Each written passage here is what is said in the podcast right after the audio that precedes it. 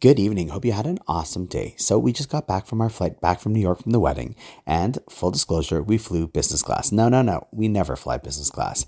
And the truth is, the only reason why we did was because it was actually cheaper in points than the regular flight was. So, we figured, well, of course. Anyhow, there was a really important lesson I learned, I think, when flying back. See, as we were sitting there, the lady came up, the stewardess, and said, Excuse me, Mr. Lipner, would you like something to drink, something to eat? Now, on the way over, when we were sitting economy, I remember there was just a small little bag of pretzels and a plastic cup of something. On the way back, it felt like there was this wonderful extra service. Now, the truth is, at first, it kind of makes you feel special. But then I realized wait, we're just, well, theoretically paying them to feel that way.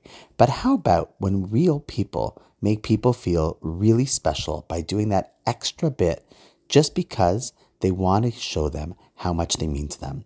I mean, in a real relationship, when a person goes the extra mile, calls them by name, looks them in face, offers them something, shows that they care about them, not because they paid, just because they value the friendship. Sometimes doing that extra mile means makes all the difference in a relationship. Makes the person feel like well, you care.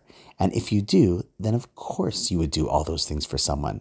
So while we might live in a world where we pay people to care for us, in reality, at core, when a person really cares about someone, they do it just because they care of someone. And on that note, wishing you an awesome night. And I look forward to seeing you tomorrow.